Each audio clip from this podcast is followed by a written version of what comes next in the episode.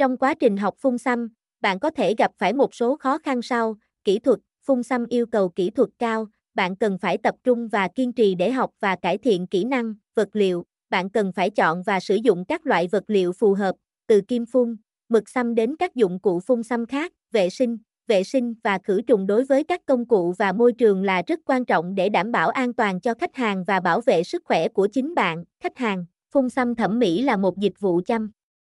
sóc cơ hờ.